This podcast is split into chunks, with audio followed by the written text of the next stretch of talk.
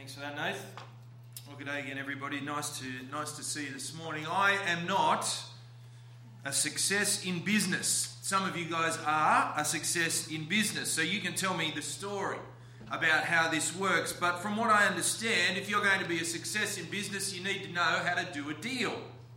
And uh, with a bit of uh, research this week, I found that the deal tends to work this way. There seems to be three major components of a deal. One, what is your expected return?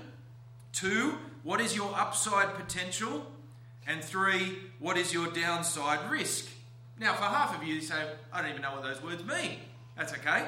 Uh, but they're all about the person making the deal, aren't they? They're all directed in the direction of the person making the deal. That's what we do. If we make a deal, we go in wanting to achieve the deal with an outcome that is pleasing to us. That's just the way it works. Now, some business leaders have put it in this particular way. These are not my own words, these are business leaders' words. Have a look on the screen. A couple of quotes here. The worst thing you can possibly do in a deal is seem desperate to make it. That makes the other guy smell blood, and then you're dead.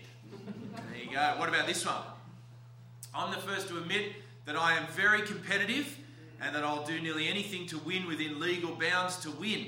Sometimes part of making a deal is denigrating your competition. Wonder what you think about those quotes. Who made those quotes? Donald Trump Donald Trump made them in The Art of the Deal, the book that he wrote many, many years ago. Now, whatever you think of him, he's certainly been a man who has made a lot of deals throughout his life in many different contexts. But sometimes it comes closer to home, doesn't it? I remember a particular kids' ministry leader on one particular occasion dealing with a particularly cantankerous child and making a deal that went something like this You want me as a leader to stop being angry with you. I'll do that. Here's my deal I'll stop being angry if you start behaving well. And the kid thought, Oh, I'm getting something in this deal. This is great for me. Great, I'll do it. That kid's leader may or may not have been me, but it was a good deal. and it worked. Well, you can judge who's in charge of making the deal and uh, uh, what the art of the deal should look like, and so on and so forth. Today, we're going to see a person in the Bible who's a deal maker. His name's Jephthah. It's a hard name to say, isn't it? Hard name to get your mouth around. Well done, Nate. But he's a success to a point. In our passage today, Jephthah makes four separate deals, and not all of them go well. He's wise and successful in many ways, and even a man of faith, but at the end of this story, what we'll see is that you can't do deals with God. Now, today, just before we go any further, I need to make a short disclaimer. What we've got here in the passage that we're about to look at, which is all of chapter 10 through to all of chapter 12, is one of the most sickening stories in the whole Bible. If you're here joining us today for the first time, we work our way through books of the Bible, and we do so in an organised way, uh, just so that we'll touch on every part of God's spoken word to us. And today we come to a hard part, a difficult part a challenging part that shows us horrible things in the Bible. And we're left asking questions like, why are horrible things like this in the Bible? Now, you might like to ask a question about that later on as we answer some questions at slido.com on your device. Hashtag is HBSP to ask a question. But in short, the answer is this the Bible is not always a story of what we must do, but often a story of what we must not do. The Bible always shows us real people, and sometimes, therefore, shows us real evil, but always shows us the real God in the midst of chaos. Now, you might say, well, Nathan's reading was fairly innocuous. Where are we going with this? Well, we'll get to that in just a moment, but let's bow our heads as we pray. We need God's help to look at this important passage this morning. Heavenly Father, we thank you for your word to us. Please be with us as we look at these chapters this morning. Please guide our thoughts and our hearts so that we might understand you better, know you more, and as a result, go into this week ready to serve and love you. We ask it in Jesus' name. Amen. Well, like the judges that have come before, the cycle of the book of Judges continues in chapter 10, verse 6. Do you remember the cycle? Here it is on your screen. We see this over and over again in the book of Judges. The people of Israel sin. God is angered and delivers them over to their enemies. The people cry out to God, God raises up a judge, and then there's a time of peace. And we see this in chapter 10, verse 6. Look at that with me, chapter 10, verse 6. The people of Israel again did what was evil in the sight of the Lord, and they served the Baals and the Ashtoreth and the gods of Syria and the gods of Sidon and the gods of Moab and the gods of the Ammonites and the gods of the Philistines. They forsook the Lord and did not serve him. So the anger of the Lord was kindled against Israel, and he sold them into the hand of the Philistines and into the hand of the Ammonites, and they crushed and oppressed the people of Israel that year. And for 18 years they oppressed all the people of Israel who were beyond the Jordan. The people of God, who were supposed to serve God and God alone, were now serving not only one other false God as if that was okay, but multiple other false and fake gods. And we find out in chapter 10, verse 10, that the people of God cry out to God, but this time something is different about this cycle. This time, God does not respond. He's seen it all before. Multiple times they've cried out to God, which we've seen has not been an act of repentance, but an act of, please come and help us. We need your help. We want to get back into a comfortable life. And, and he says, I've saved you many times before. I've saved you so many times out of the hands of all the different nations, verses 11 and 12 go on to say. But you just go back to normal again. Once peace comes and the judge dies, then you go back to sinning against me with even more gods this time. And the people of Israel come back and say to, to God, No, no, no, we really, really mean it this time. Does this sound like a conversation that might be had in your household? we really mean it this time. And so, verse 16, this all comes to a head. Look at what happens, chapter 10, verse 16. The Israelites, so they put away foreign gods from among them and served the Lord. And he became impatient over the misery of Israel. Now, it's important for us that we don't necessarily join these two things together. It's not because of the action of the Israelites that God comes and saves his people but because of His grace. You see, this gets to the heart of the problem of God's people all along. They've worked it out now. If we cry out to God, God will give us comfort back again peace and comfort. Wonderful. So then we'll cry out to God, and, but it doesn't work that way. You can't negotiate with God. When things are bad, we cry out, God saves us and gives us peace. But this is like some sort of Pavlov's dog arrangement, and that's not how God works. No, God only saves out of His great compassion and mercy. He saves because he makes a step towards his people. And this reminds us, doesn't it, of the difference between sorrow and repentance. We can have sorrow over our sin quite easily, can't we? Because we've been found out, or we've been embarrassed by our sin, or we've found consequences to our sin, or, or, or we're ashamed of what we have done. But repentance in the sight of God is different. Repentance is a response to the righteous, gracious God, and it's a change of mind and behaviour. But neither sorrow nor repentance is an act of twisting God's arm. We cannot manipulate God. God saves out of His grace and mercy.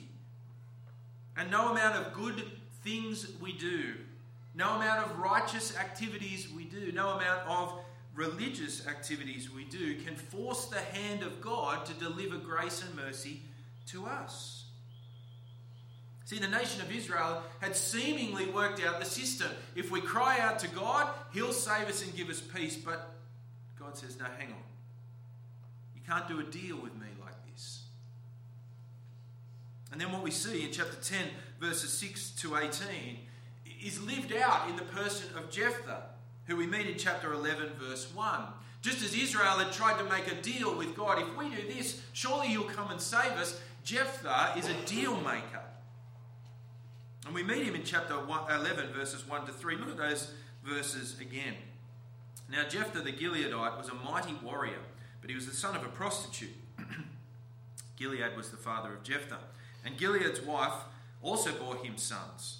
And when his wife's sons grew up, they drove Jephthah out and said to him, you shall not have an inheritance in our father's house, for you are the son of another woman.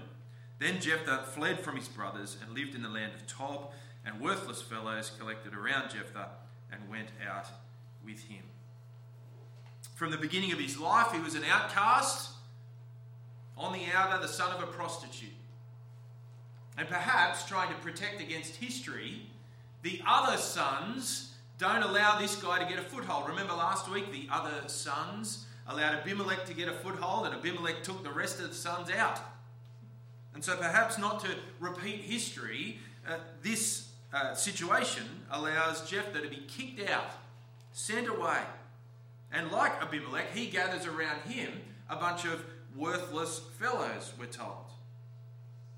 Now, who knows what life would have looked like for him in the wilderness with worthless fellows, but what it teaches us in this passage is he's learned the art of the deal.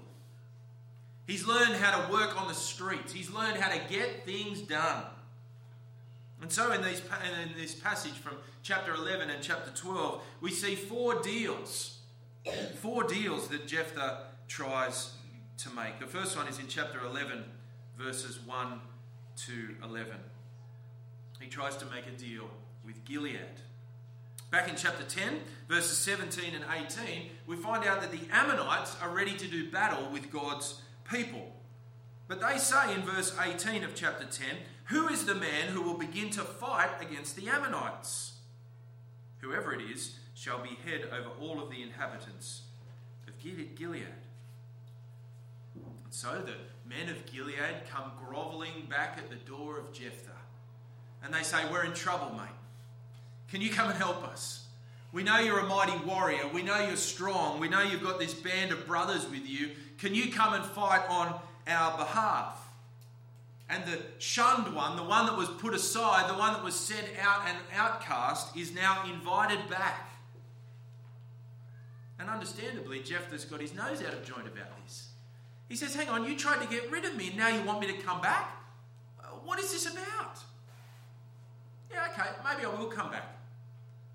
But let me do a deal with you first. Look at verse 9 of chapter 11. Verse 9. Jephthah said to the elders of Gilead, If you bring me home again to fight with the Ammonites, and the Lord gives them over to me, I will be your head. And the elders of Gilead said to Jephthah, Lord be, be the witness between us if we don't do as you say.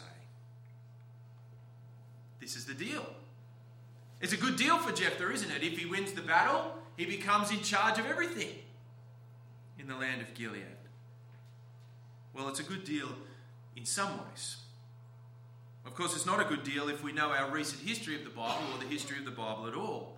That anyone would be the head, the king, the person in charge. It reminds us of Abimelech from last week, who was a tyrannical leader, and others beforehand. It reminds us of the book of Deuteronomy, which warns against a king in the land of God's people. Nevertheless, Jephthah does his deal, and it works out, and he is sent off to go and fight against the Ammonites. But this is where we come up with deal number two.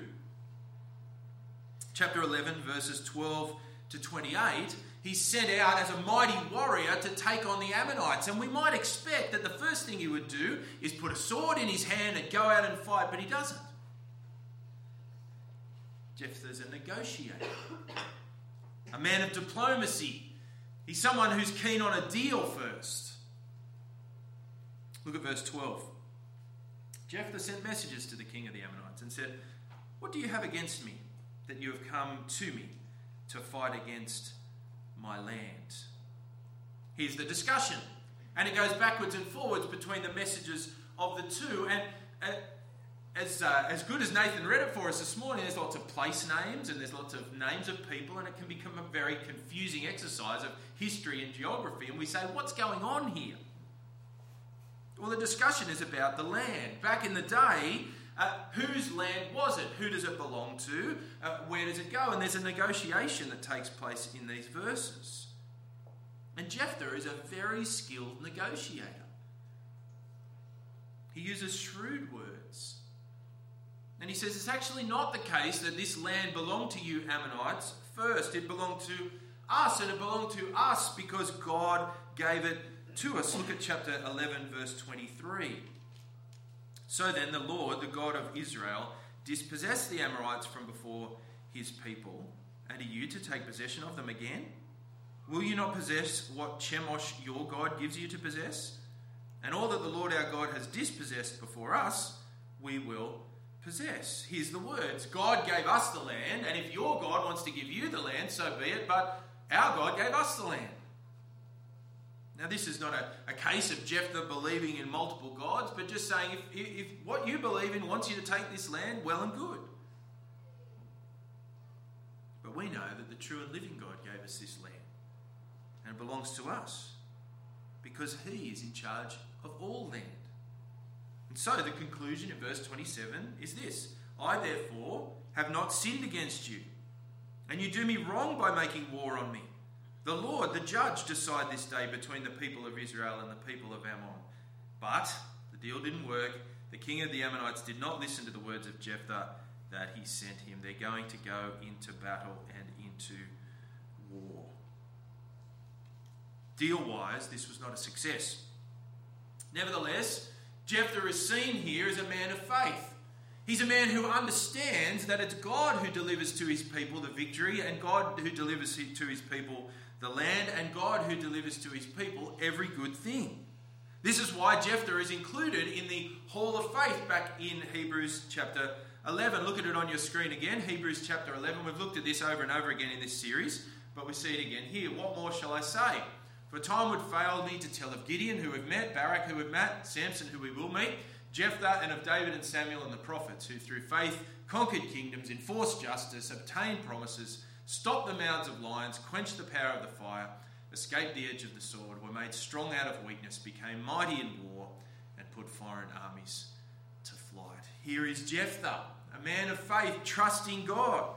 Trusting God to give the victory, whether it be through the deal that he wanted to make or through the battle that he might be put into. He's a smart and shrewd man, acting from faith, and it seems like in this book of Judges, we've finally come across a decent judge again who's not uh, morally all over the place. He seems so good, but things go really bad in his third deal that he tries to make with God Himself verses 29 to 40 of this passage. Look at verse 29. Then the Spirit of the Lord was upon Jephthah, and he passed through Gilead and Manasseh and passed on to Mizpah of Gilead, and from Mizpah of Gilead he passed on to the Ammonites. When the Spirit of the Lord comes upon his people in the Old Testament, and particularly in the book of Judges, it's for a particular moment in order to bring about a particular outcome. Here we see God is working with this man. Jephthah, and he is about to deliver victory to him. He's raised up for this specific action, and it may be that the names of places in verse 29 are referring to places he wins victories on his way to the Ammonites. It seems like God is doing good in his life, but then all things go bad.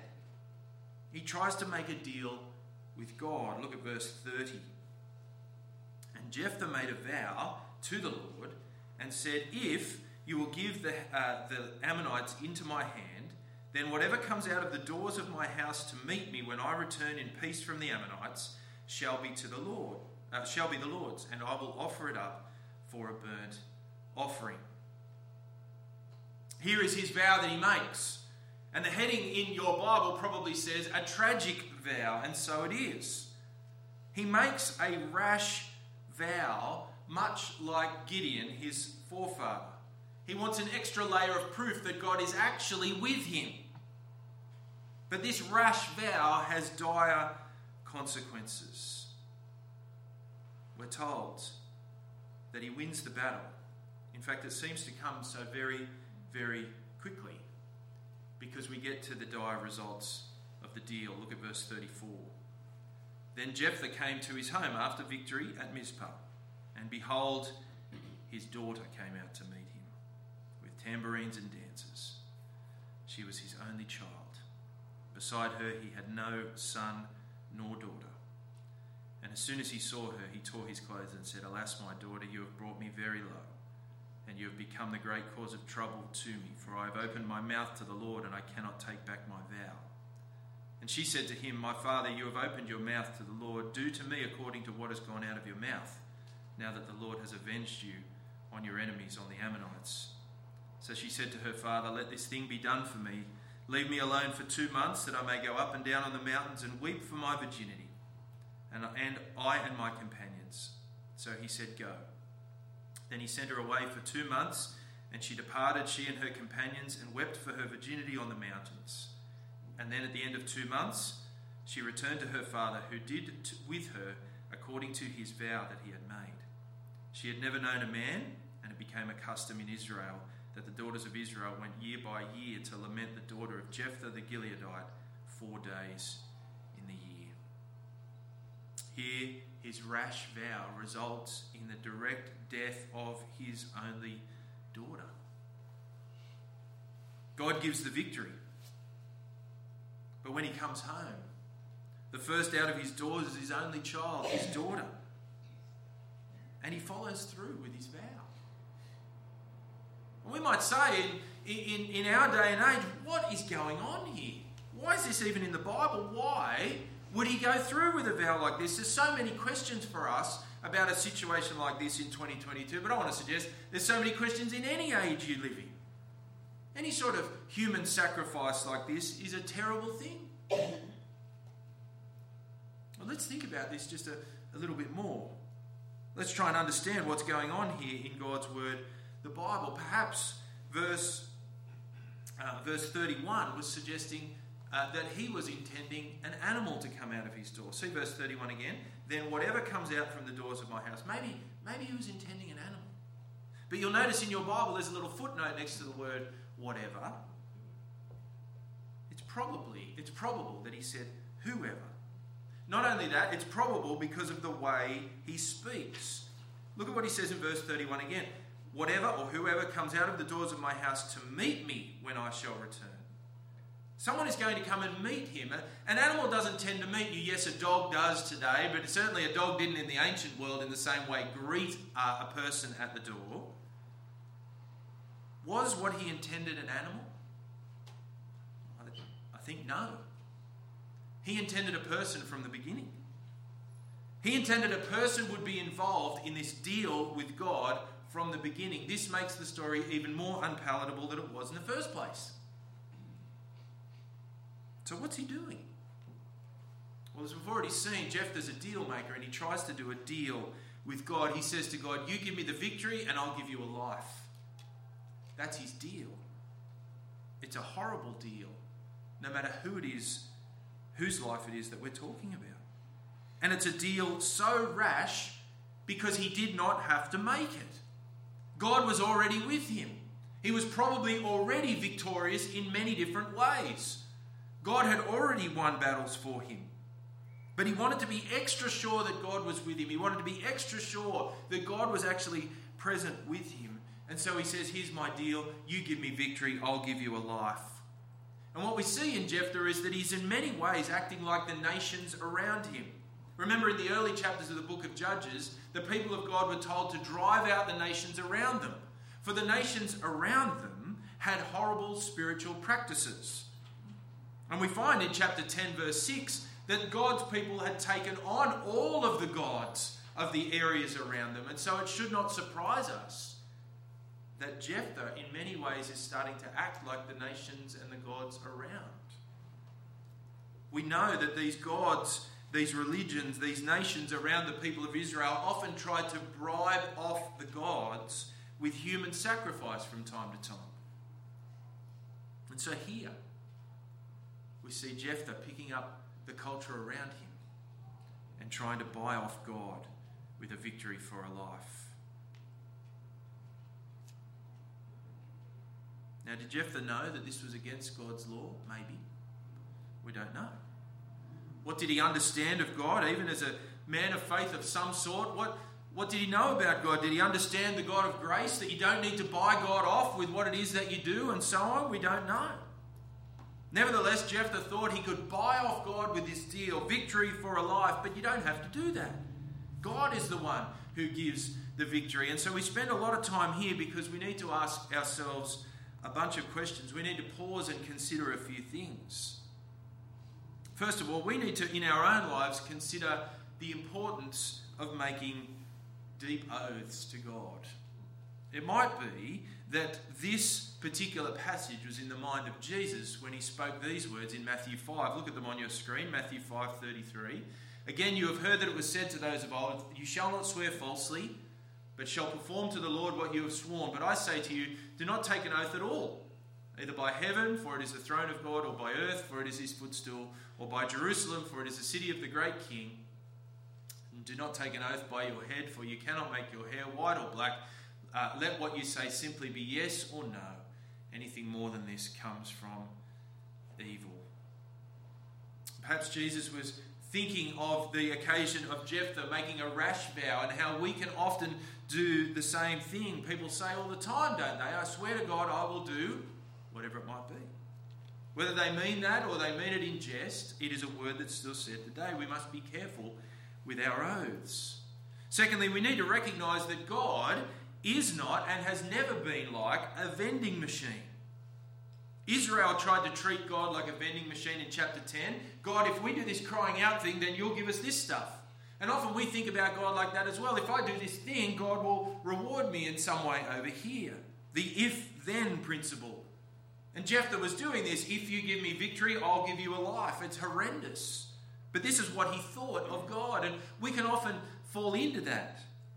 Not in the same sort of way, but we might say something like this Lord, if you, if you, if you give me a Christian spouse, then I'll serve you for the rest of my life. Or if God, you give me a job that I'm really looking for, then, then I'll, be, I'll be generous with what I have. Or if you heal me from my sicknesses, then I'll devote my life to you in some way, shape, or form. Of course, the, the list could go on, but we don't make deals with God like that. Yes, it's good to ask for what it is that you're asking for a spouse or a job or a healing. That, that's, that's all fine. But, but to add then God must is a mistake because you can't buy off God. Thirdly, the story of Jephthah reminds us of the danger of the culture around us. Jephthah was a product of his culture. He was unaware, even though in some small way he was a man of faith, he was unaware of the way the culture had affected him, so that now he was taking on the ways and practices of the false gods around him, including human sacrifice itself. And we must be careful that we don't simply live with a Christian veneer which underneath has the gods of our culture, the gods of materialism and popularity and lifestyle and so on. We need to be careful that we don't live with a Christian veneer and a worldly core. Many of you will know the great Jeff Thompson, not the cricketer, the bloke that grew up in Stanwell Park. Jeff Thompson, uh, he's a, a, minister now in, in Nowra, but he spent many years in Stanwell Park, and he spoke about Stanwell Park like this. He said, Stanwell Park, for him, is the hardest wasteland of the Christian faith. Because even though people might call themselves Christians, they value culture, relaxation, lifestyle, and pleasure before the Christian faith. It's important for us to realize that we can live with a non Christian core Christian veneer, just like Jephthah did here. Fourthly, we need to remind ourselves that in the Bible we have polluted heroes. This man had faith, yet he was a very sinful man. There is only one perfect Saviour. His name is Jesus.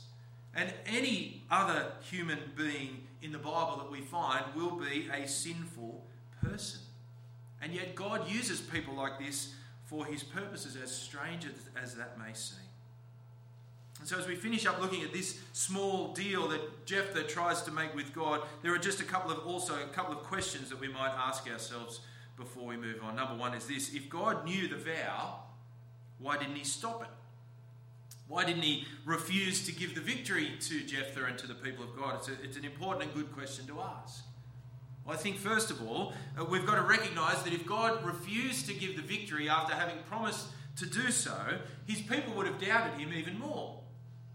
This would not have been right. He'd already uh, sent his leader, Jephthah, and come upon him in his spirit in verse 29.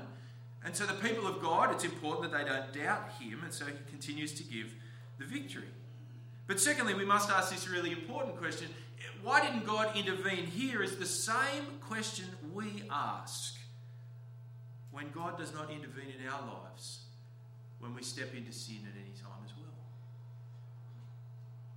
Why does not God step in when you and I are ready to sin?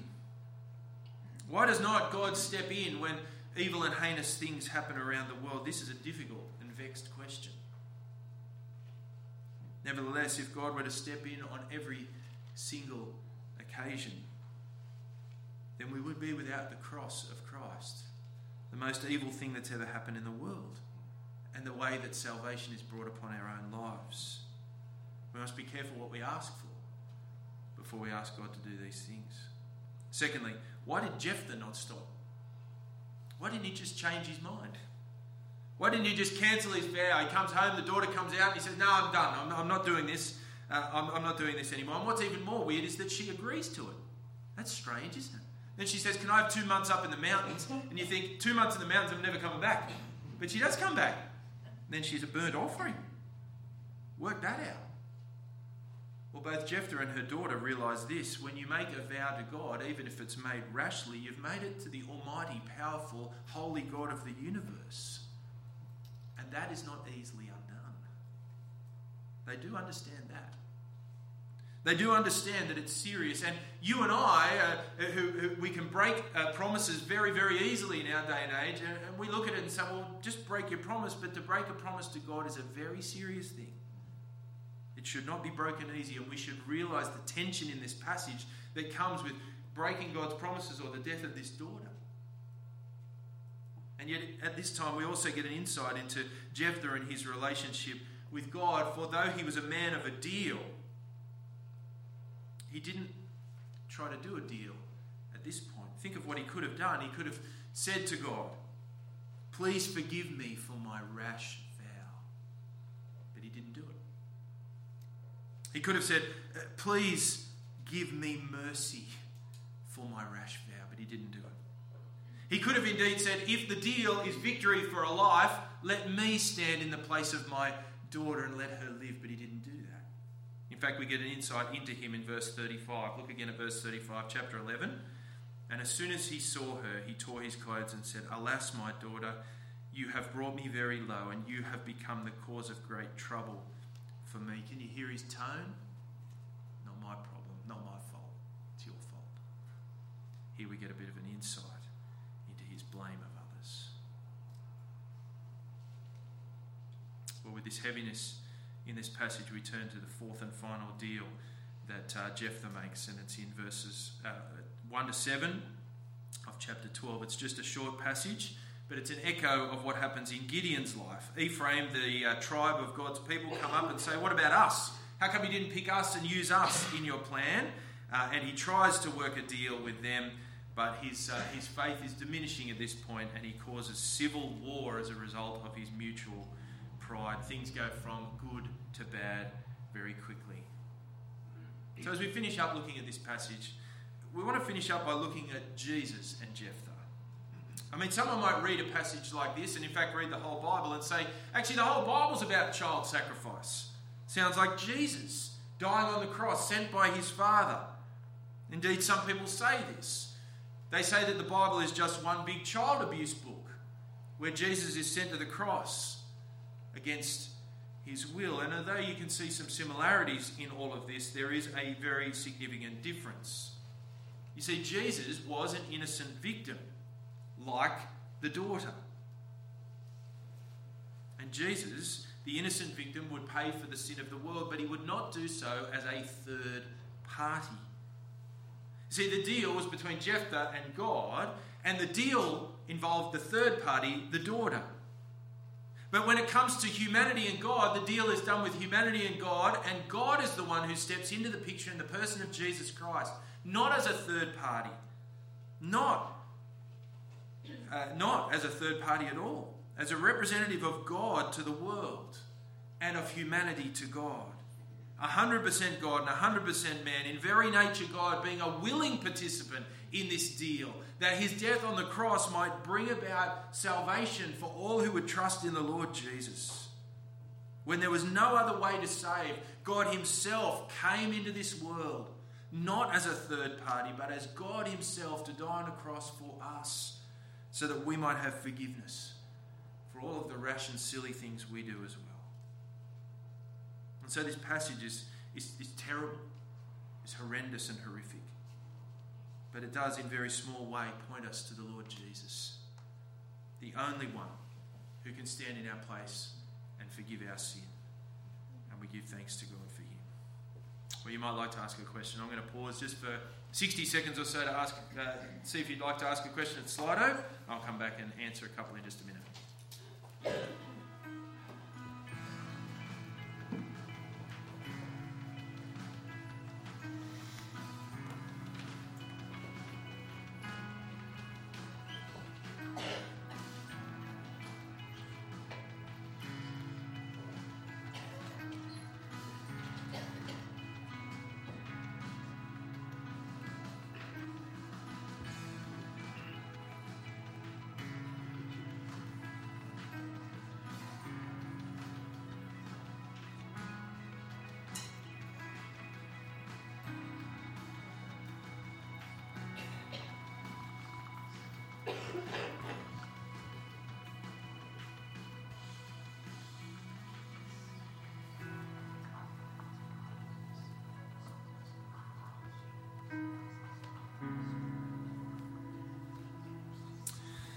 Okay, thank you for your questions. There's a couple there. I expected there'd be a few this morning, and there is.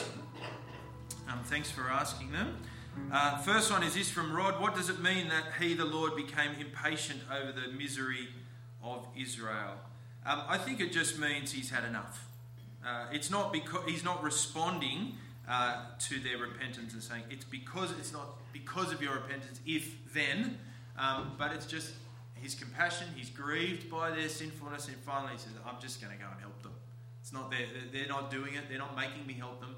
I'm just going to go and do it. I'm just I'm, I'm impatient over the misery of Israel. I'm not happy with it. I don't like it. I hate seeing it. Uh, like when you see your kids going through hard times, you just want to come out and help them. Uh, and, and, that's what God does to, to his children here. He just wants to come out and help them. Uh, somewhere in the Bible, aren't there examples where man has influenced God to change his mind through prayer and requests. Um, uh, yes and no. There are two passages where the word uh, says that God changes his mind uh, or, or uh, uh, changes his direction in thinking. Um, you can take that a couple of different ways. One is that that's in our time and space. So if you think about salvation in our lives, uh, when you come to faith, there's a sense in which God has changed his mind at that point. He was against you and now he's for you. And yes, He's chosen you from the beginning of time, but in your time in history, God changes His mind from being against you to being for you. And so I think uh, it's important for us to recognize that these passages come in the context of, uh, of time. And so God doesn't ever change his ultimate plan at all. And I think in those passages of Scripture, when God does change his mind, it's a temporal thing. It's what God does in that moment to change from this action to this action. That's how, that's how I would argue that point, I think. Uh, Mike Mike's in Western Australia today. It's three hours ago for him.